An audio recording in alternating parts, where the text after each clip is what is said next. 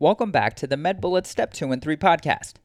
On today's episode, we'll go over the topic of adult syphilis from the infectious disease section on medbullets.com.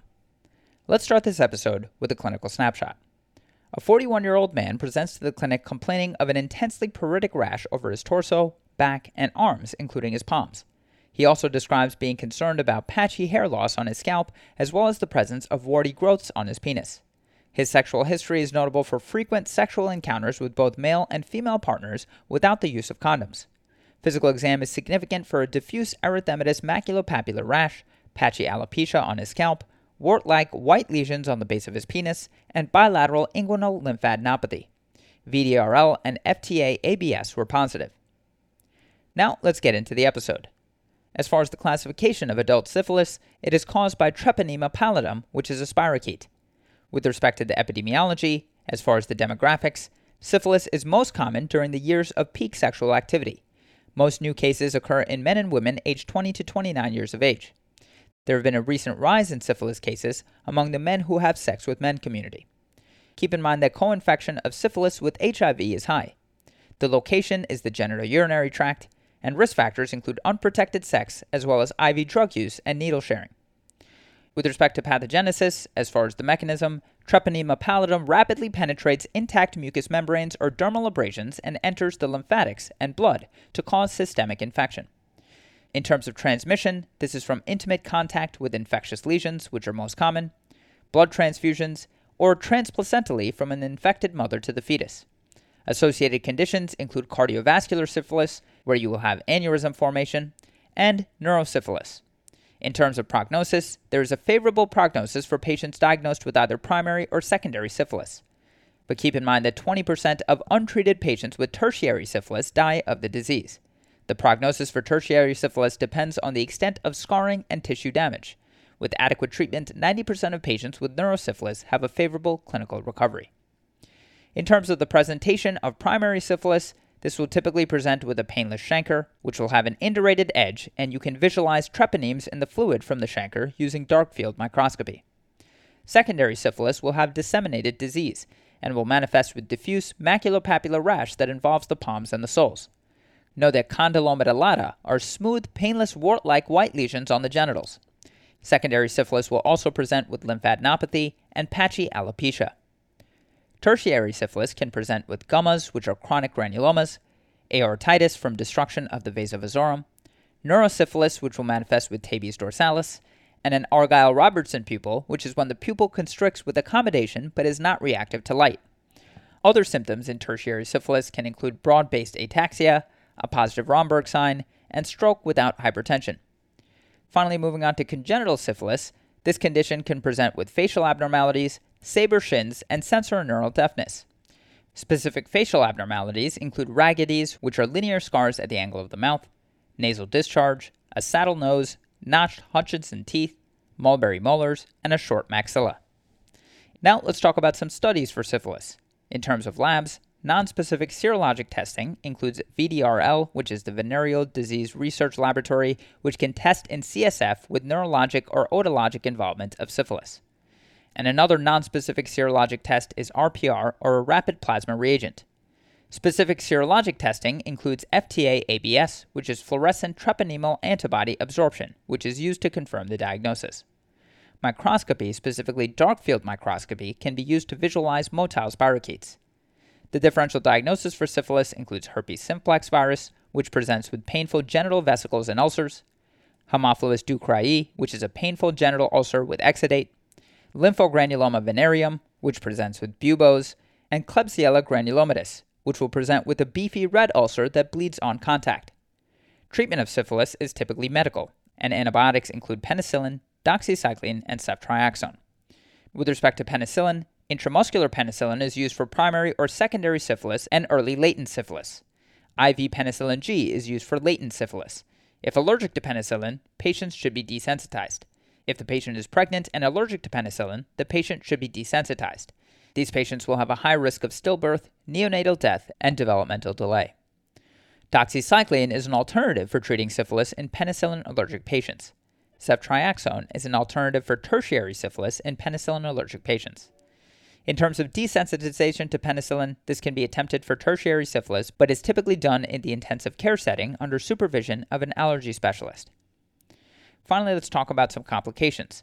The important one to know is the Jarisch-Herxheimer reaction, which is a flu-like syndrome after starting treatment for syphilis. This is due to toxins released by the killed Treponema pallidum, and this will be managed with symptomatic treatment like NSAIDs and acetaminophen. Complications of tertiary syphilis includes aortic insufficiency, tabes dorsalis, and general paresis. Okay, so now that we've gone over the major points about this topic, let's go over a few questions to apply the information and get a sense of how this topic has been tested on past exams. The first question reads A 48 year old man presents to his physician with sharp lower back and left lower extremity pain. He describes these painful episodes as sudden, severe, and lasting a few minutes. He denies any trauma to the lower back, lifting any heavy objects, but endorses episodes of urinary incontinence. He has fallen three times while walking in the dark and attributes it to not knowing where my feet are before landing on the floor. Neurological examination is notable for his pupils not reacting to light, but constricting to accommodation. His strength is normal, has diminished vibration and proprioception sensation, and has depressed ankle reflexes. He is unstable during Romberg testing. Which of the following is the most appropriate diagnostic study for this patient? And the choices are 1. Electromyogram, 2. Hemoglobin A1C, 3. Lumbar puncture, 4. MRI of the spine, and 5. Vitamin B12 level.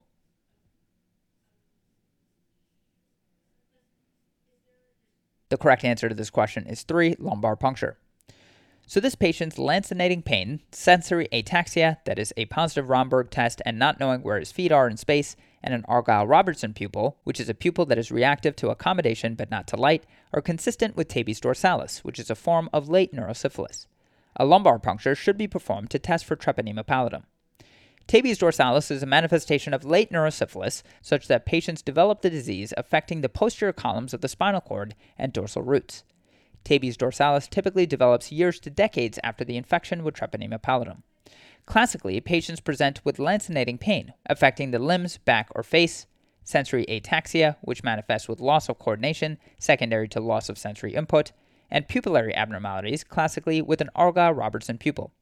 Again, Argyll Robertson pupils are small and do not constrict to light, but do constrict to accommodation and convergence, that is, when an object is placed close to the eyes. When there are neurological manifestations of syphilis, patients merit further evaluation with a lumbar puncture after serum studies. For example, when fluorescent treponemal antibody absorption and the Venereal Disease Research Laboratory, or VDRL, are positive. In patients with neurosyphilis, the cerebrospinal fluid analysis demonstrates a lymphocytic pleocytosis, elevated protein, and a reactive CSF VDRL. To quickly go over the incorrect answers, answer 1, electromyogram or EMG is an electrodiagnostic study that evaluates the electrical activity of muscle fibers and is highly useful in evaluating peripheral neuropathies. Although this patient has sensory ataxia, an EMG would not elucidate the underlying cause of his constellation of symptoms. Answer 2 Hemoglobin A1C measures the amount of glycated hemoglobin and is used to determine if a patient has diabetes, which is defined as having a level of greater than or equal to 6.5%. Diabetic neuropathy can result in sensory ataxia. However, it would not explain his Argyll Robertson pupils.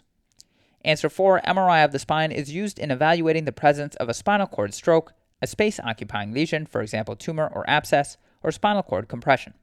Localized disease to the spine would not explain his Argyll Robertson pupils.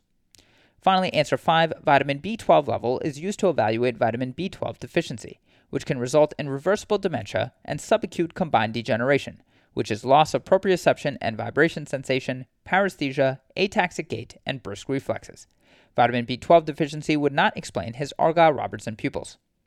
To leave you with a bullet summary, tabes dorsalis presents with sensory ataxia, lancinating pain, and Argyll Robertson pupils and should be evaluated with a lumbar puncture to test for treponema pallidum infection.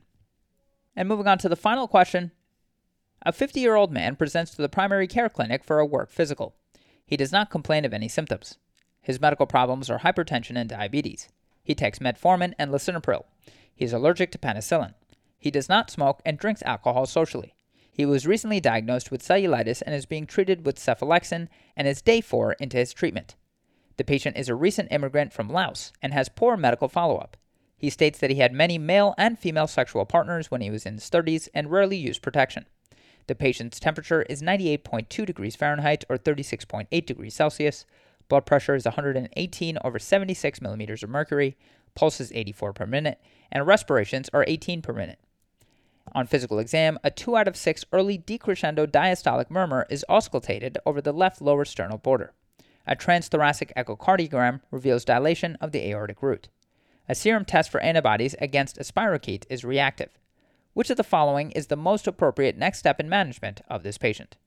And the choices are 1. Amoxicillin, 2. Ceftriaxone, 3. Intramuscular benzathine penicillin G, 4. Intravenous crystalline penicillin G, and 5. Vancomycin.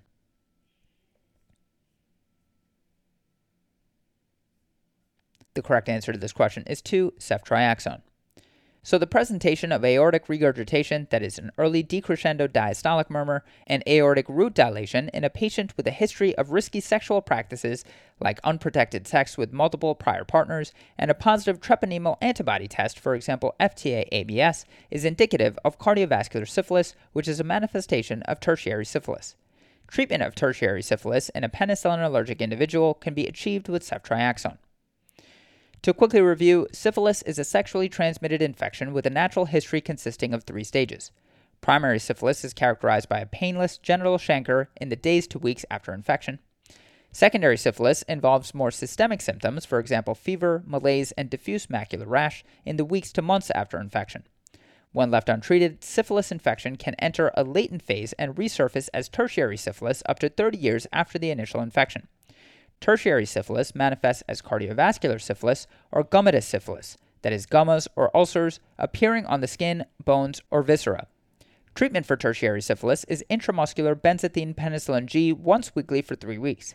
In patients with a penicillin allergy, desensitization can be attempted by an allergy specialist, usually in the intensive care setting. Other options are treatment with ceftriaxone for 14 days or doxycycline for 28 days. To quickly go over the incorrect answers, answer 1 amoxicillin can be used to treat Lyme carditis, which is caused by infection with the spirochete Borrelia burgdorferi.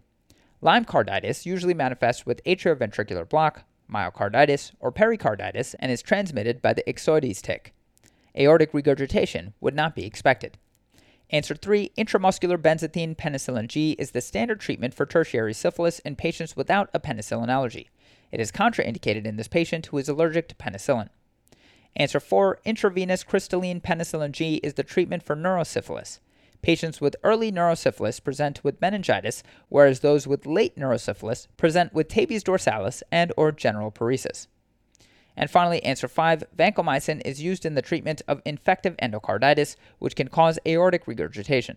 However, infective endocarditis would present as an acute, progressive infection with fever, chills, and weight loss with immunologic phenomena like glomerulonephritis, Osler nodes, and Roth spots, and embolic phenomena, for example, Janeway lesions, mycotic aneurysm, and septic emboli. It would not cause a reactive treponemal antibody test. To leave you with the bullet summary, tertiary syphilis is characterized by cardiovascular and or gummatous manifestations, and treatment includes intramuscular benzathine penicillin G in patients without a penicillin allergy and ceftriaxone as one option in patients with a penicillin allergy. That's all for this review about adult syphilis. Hopefully that was helpful. This is the MedBullets Step 2 and 3 podcast, a daily audio review session by MedBullets, the free learning and collaboration community for medical student education. Keep in mind that these podcasts are designed to go along with the topics on medbullets.com, and in fact, you can listen to these episodes right on the MedBullets website or mobile app while going through the topic. If you've gotten any value from the MedBullets Step 2 and 3 podcast so far, We'd appreciate your consideration in leaving us a five star rating and writing us a review on Apple Podcasts. It will help us spread the word and increase our discoverability tremendously. Thanks for tuning in. We'll see you all tomorrow, right here on the MedBullets Step 2 and 3 podcast.